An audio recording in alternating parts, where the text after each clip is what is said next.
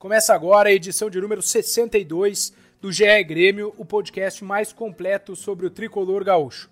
Vamos falar sobre o tamanho da vantagem do Grêmio na semifinal da Copa do Brasil, se o resgate do espírito copeiro é o suficiente para colocar o Grêmio em mais uma final e o que fazer com Ferreira. É titular ou não?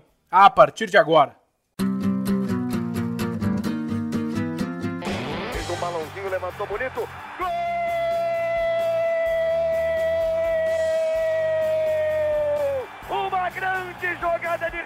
Pela direita. Partiu Luan, dominou o lance, é bom, o lance é bom, o lance é bom, o lance é bom. Olha o gol, olha o gol, olha o gol. Golaço do Grêmio. Para Everton, chegou, fez a finta, outra boa jogada, cruzamento. Olha a chance, olha o gol, olha o gol, olha o gol, olha o gol, olha o gol. Gol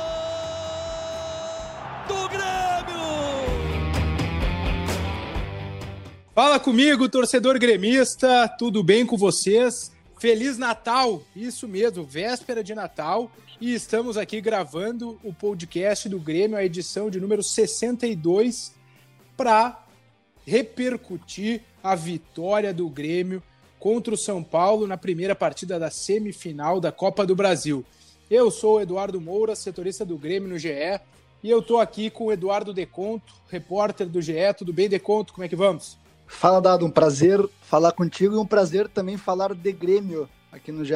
Globo, ainda mais de uma vitória tão importante como a que foi é, a do jogo contra o São Paulo, né? Exatamente, está aqui também com a gente o Bruno Halper, repórter da RBS TV, que, segundo consta, fez um VT maravilhoso no Globo Esporte sobre esse jogo. E aí, Bruno, tudo bem? Sempre me esforçando, né? Boa tarde, bom dia, boa noite, Eduardo, os nossos amigos do GE. Globo. Estou sempre me esforçando, né? Ainda mais nessa época natalina, eu sempre tento dar um presente para o nosso telespectador. Bom de clichê, ah, né? É Papai Noel. ah, essa Papai foi Noel, boa. É isso. É, nós vamos uh, basicamente tratar sobre esse jogo, né? Porque é uma semifinal, pode colocar aí o Grêmio em mais uma disputa de título. Uh, e primeiro, queria repercutir com vocês a maneira como aconteceu essa vitória. Né? A gente tem falado muito é, sobre a vibração, sobre a competição que o Grêmio mostrou contra o São Paulo, até acima de qualidade técnica do time. E eu queria ver se, é, se vocês consideram que foi um jogo assim com a cara, aquela antiga cara do Grêmio, é, talvez do Grêmio da década de 90. Hein, Bruno? Tu que estava na arena, deu para sentir essa vibração lá no estádio? Ah, com certeza. O Grêmio retomou sangue no olho nessa partida, né? E eu acho que estava muito mordido, né? Que é um termo que a gente usa bastante no futebol, daquela derrota sofrida para o Santos do jeito que foi vinha de uma grande vencibilidade e realmente foi um grande sacode no ambiente do Grêmio 4 a 1 do jeito que foi. E essa resposta foi imediata, né? Acho que o jogo é, se transformou num jogo muito tenso em função das duas equipes querendo competir muito, né? E o, e o Grêmio já tinha sofrido um pouco de falta de competitividade, ou pelo menos tinha visto o tamanho de como o São Paulo compete no jogo no Morumbi pelo Campeonato Brasileiro. Eu acho que o Grêmio tinha tomado algumas vacinas, tanto do Santos conto do próprio confronto com São Paulo e foi vacinado e fez desse jogo um verdadeiro jogo de Copa do Brasil e, e conseguiu remontar a cara daquele Grêmio com sangue no olho. Ô, Deconto, só quero antes de falar, deu gatilho aqui, né? O Bruno Robert falando de vacina, aí complica, ah, né? Mas eu já tô, já botei o braço para fora aqui.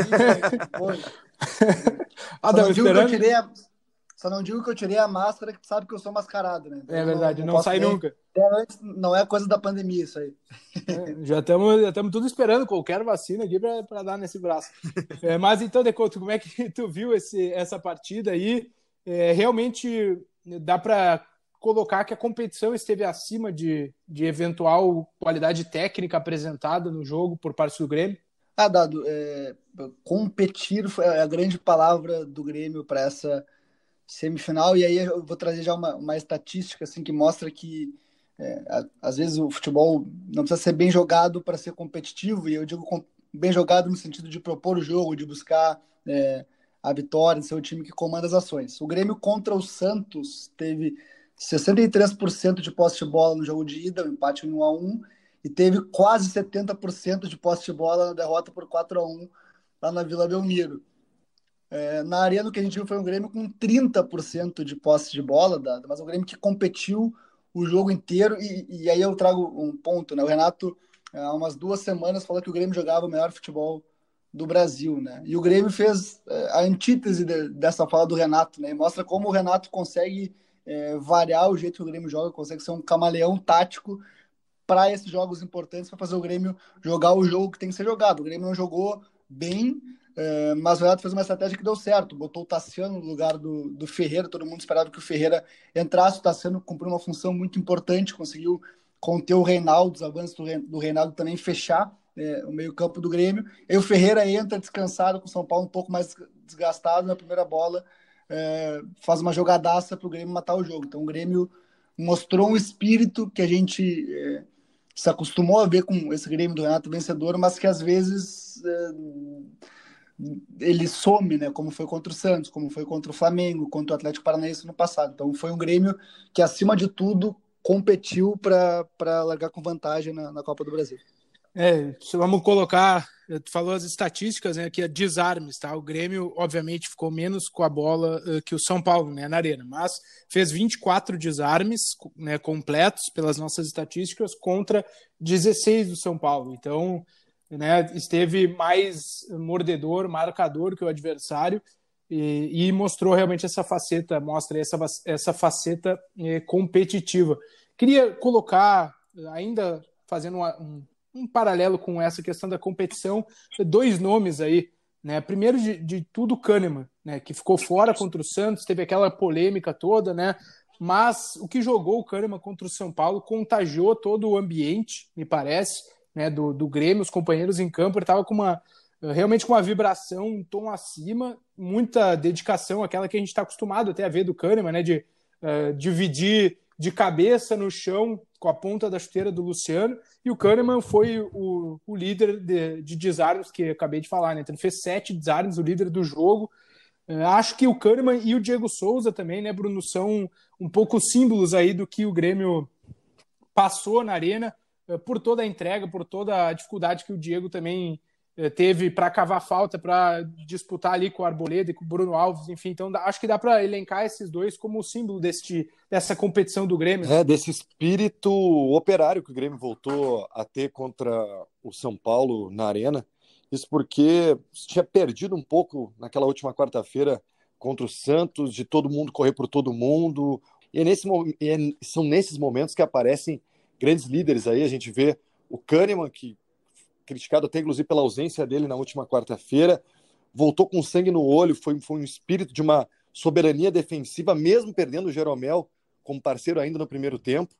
E o Diego Souza, sim, né? O Diego Souza acho que foi a, foi a imagem é, do Grêmio de ontem, combativo, de espírito competitivo. O Renato até falou isso na coletiva, que acaba contagiando os outros jogadores. Como é que eu não vou correr por esse cara do meu lado que está dando a uhum. vida está botando o rosto na chuteira do jogador adversário.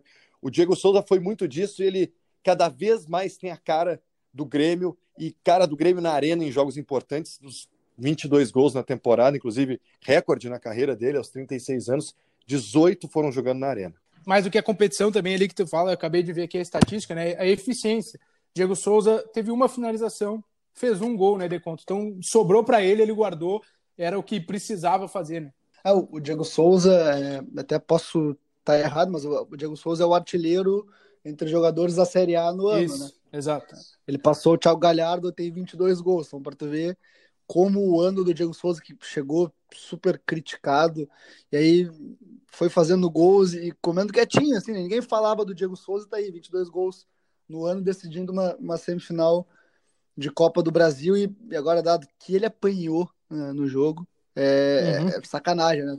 E ele, é. obviamente, ele, ele é um cara forte, ele chama o contato, mas o que ele apanhou no jogo contra o São Paulo é impressionante. Se é o deconto, com essa carcassinha aqui do deconto, o deconto na primeira pegada ali já, já pede para sair, né? E o Diego resistiu e fez o gol, né? É. O Bruno Halper é um cara que é assim também. Trombador, né? Trombador, um cara alto, trombador, né? Trombador. trombador. Só que ele tem 22 gols desde que eu conheço ele, né? No, no ano. É verdade. É, não, é, não é assim, né? É, agora, dado que eu, que eu ia falar, né?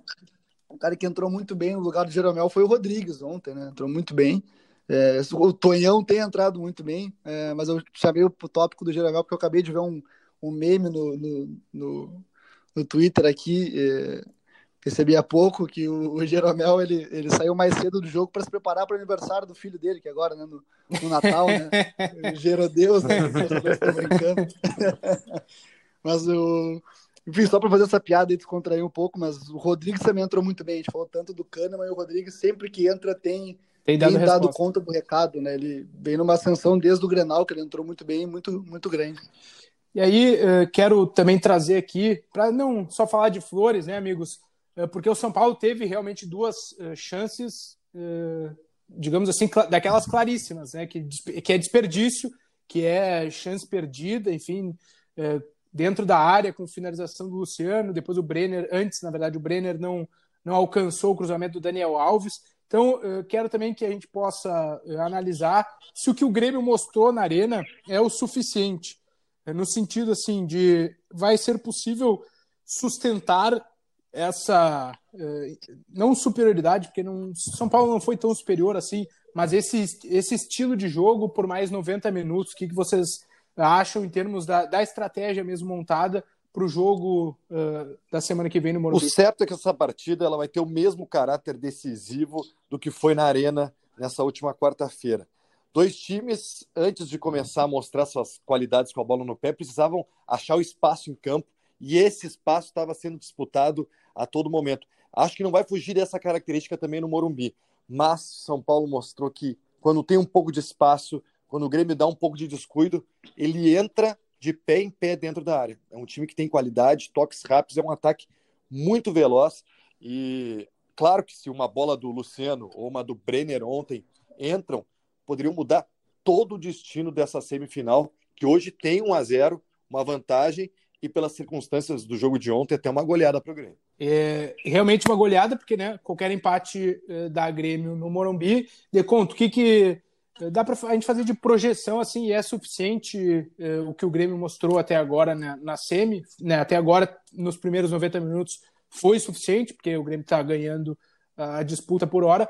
É, como é que, que tu vê de, é, de projeção para o jogo da volta? O primeiro ponto que eu faço é que essa é uma vitória que muda o patamar do, em termos de confiança para o Grêmio, né? Uhum. Porque tu vem de um, de um, vexame que foi a derrota para o Santos, se tu toma um dos gols é, do São Paulo ali, do Brenner, ali uhum. de repente, para desandar todo o resto é muito fácil, né? Porque tu já tá é, com a confiança um pouco abalada, daí aquela bola não entra, aí o São Paulo pressiona, o Vanderlei salva no último lance, o Diego Souza ganha uma vitória do jeito que foi, assim, né? Sofrida, com, competindo para é, retomar aquela confiança do, da, da série invicta anterior é, é, muito importante.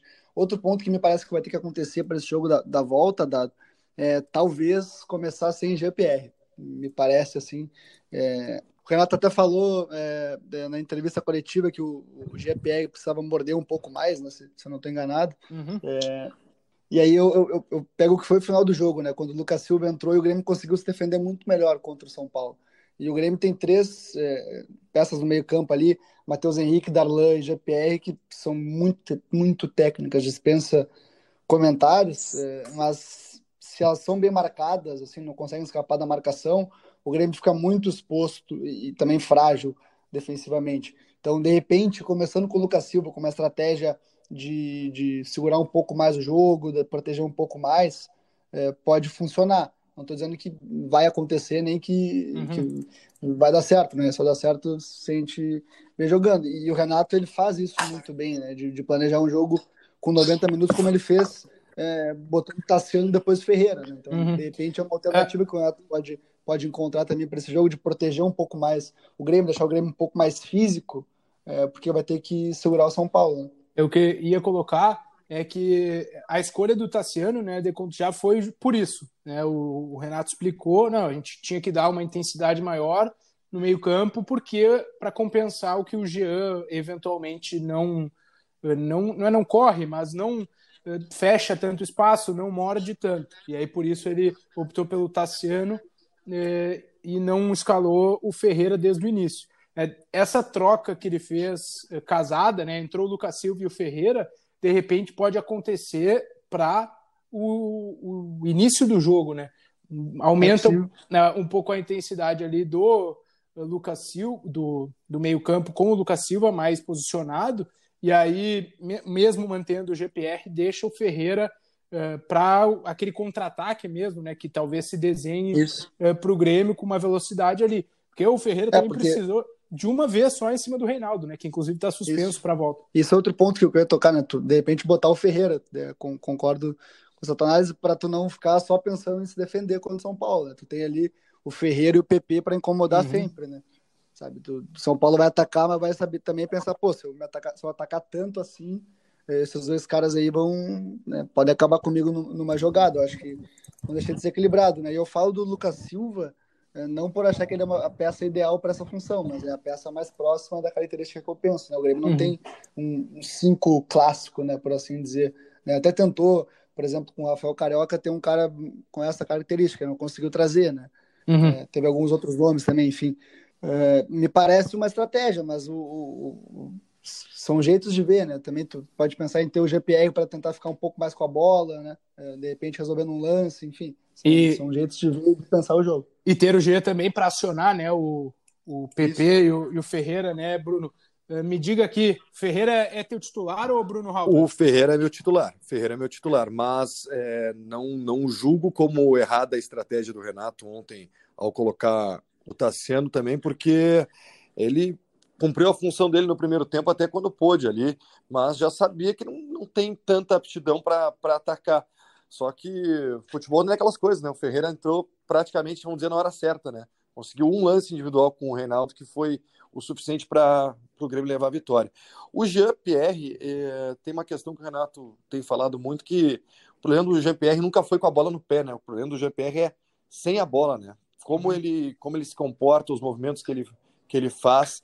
E o Renato até falou uma questão de, de característica, jogador é, mais técnico, uhum. normalmente é, corre menos, ajuda menos a marcar, mas eu acho que é, pela característica da camisa do Grêmio, da competição de mata-mata, o Jean-Pierre vai ter que achar um pouco mais desse meio termo entre a classe do jogo e, e morder mais um pouquinho, ajudar um pouquinho mais é, na marcação, enfim, e nos movimentos para tentar impedir jogadas de ataque do adversário. Tem duas coisas interessantes sobre o GPR, né? Primeiro que acho que ele já realmente melhorou nesse ponto, porque há algum tempo atrás ele participava menos ainda sem a bola, né? Agora eu acho que ele está fazendo aquela sombra, eventualmente voltando para dar um, um bote, assim, né? Mesmo que não seja característica dele. E o outro ponto é que ele mesmo, né? Até recentemente, uma entrevista coletiva e depois quando ele foi no Bem Amigos eh, participar do programa do Sport TV, eh, admitiu que o, que ele mais precisa melhorar ainda é a postura, é o jogo sem a bola, né? É fechar o espaço, é se dedicar ali na de repente eh, na retomada, na pressão, né, que o Grêmio marcou alto também em alguns momentos do jogo. Então é realmente uma análise que o próprio Jean eh, faz do, do jogo dele que é, enfim, que é importante. E eu vou colocar aqui que ele saiu do jogo com uma tala na mão esquerda, se não estou enganado, e eu vi o GPR hoje no shopping, dia 24 de dezembro, fazendo as compras Tudo de Natal. Tudo bem com ele, então. Eu queria tudo bem com ele, eu só queria ele colocar isso. Assim. Carregando, carregando compras ou não? Muitas carregando compras? compras, ele tava com uma sacola é. de uma loja que deveria ser o terno que ele joga às vezes aí. Então, então tudo falando, bem. Então. Falando em tudo compras bem rapidinho, né? É, além de seguir essa, essa briga pela, pelo sexto campeonato da Copa do Brasil, chegando à final, o Grêmio já garante no mínimo 22 milhões de reais, que é o prêmio dado ao vice-campeão, e se levantar a taça, vai faturar a premiação de 54 milhões de reais. Dá para ir no shopping e fazer bastante compra de Natal, né, gente? Só não dá para pagar o Bruno Halper, né, do dador. Ah, é verdade, isso é difícil, né? O Bruno é, o Bruno é, é jogador caro mesmo. Né?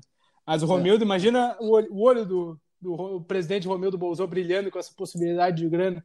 Isso que o Grêmio nem precisa, entre aspas, né? Todo clube do futebol brasileiro é. precisa é. desse montante, mas o Grêmio, a princípio, está com as contas no azul, tem um orçamento já bastante equilibrado para o ano que vem, né? Então, para 2021. Sim. Não é da, da, daqueles clubes que precisa muito. Vai de conta. Não, só queria dizer, o presidente Romildo está de olho nas perspectivas né, que ele vai ter né, com esse dinheiro, né, como ele gosta de dizer. As perspectivas de mercado. É, de valorização dos ativos e do de clube. política de. é, eu queria só colocar aqui também, para a gente ir encaminhando o fim aqui da nosso, do nosso podcast do Grêmio, a informação que o PVC, nosso querido Paulo Vinícius Coelho, né, comentarista do Grupo Globo, é, publicou hoje aqui no, no seu blog, no GE. Globo, é, que fala que o Grêmio, pelo histórico da Copa do Brasil, né, tem um favoritismo, Grêmio de América, o post do PVC, nós estamos aqui tratando do Grêmio, né, por ter saído na frente. Então, mais de 50% das vezes, das semifinais, né, quem ganhou o primeiro jogo é, ficou com a vaga né, na final, na decisão. E aí queria ouvir de vocês se vocês consideram que essa vantagem aí significa o que para o Grêmio, né? É um, é um, é um tamanho grande, é pequenininho, mas o que, que o Grêmio pode fazer com esse 1 a 0 lá no Morumbi? É uma vantagem, sem dúvida, né? É uma vantagem. O 1 a 0 apesar do, do gol é, fora de casa não ter, não, não existe mais salto qualificado na Copa do Brasil, é uma vantagem importante. Uhum.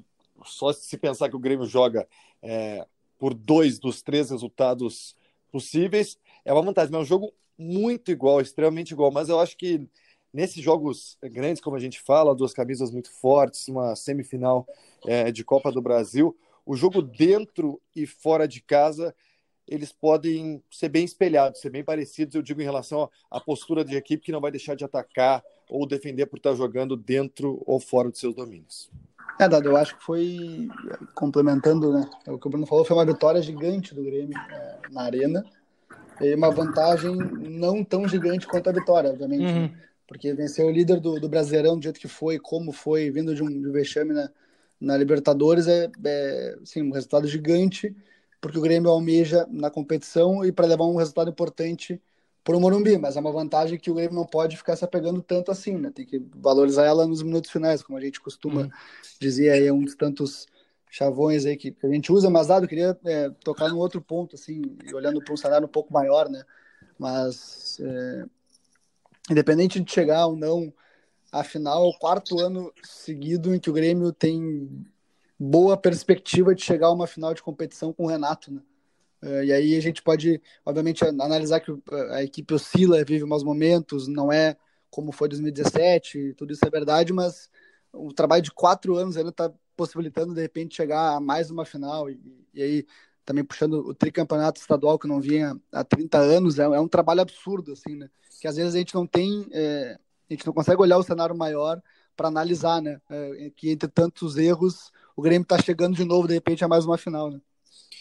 E, e tam, também, eventualmente, com correções a fazer, né? Mas o fato é que o Grêmio, nesse período todo, eh, não deixou de disputar. E acho que é o grande mérito da, da dobradinha Renato Portaluppi e Romildo Bolzan, né? É de colocar o Grêmio eh, sempre entre ah, os quatro melhores da, da América, entre os quatro melhores na Copa do Brasil, entre os quatro melhores do Brasileirão, porque uma hora belisca, né?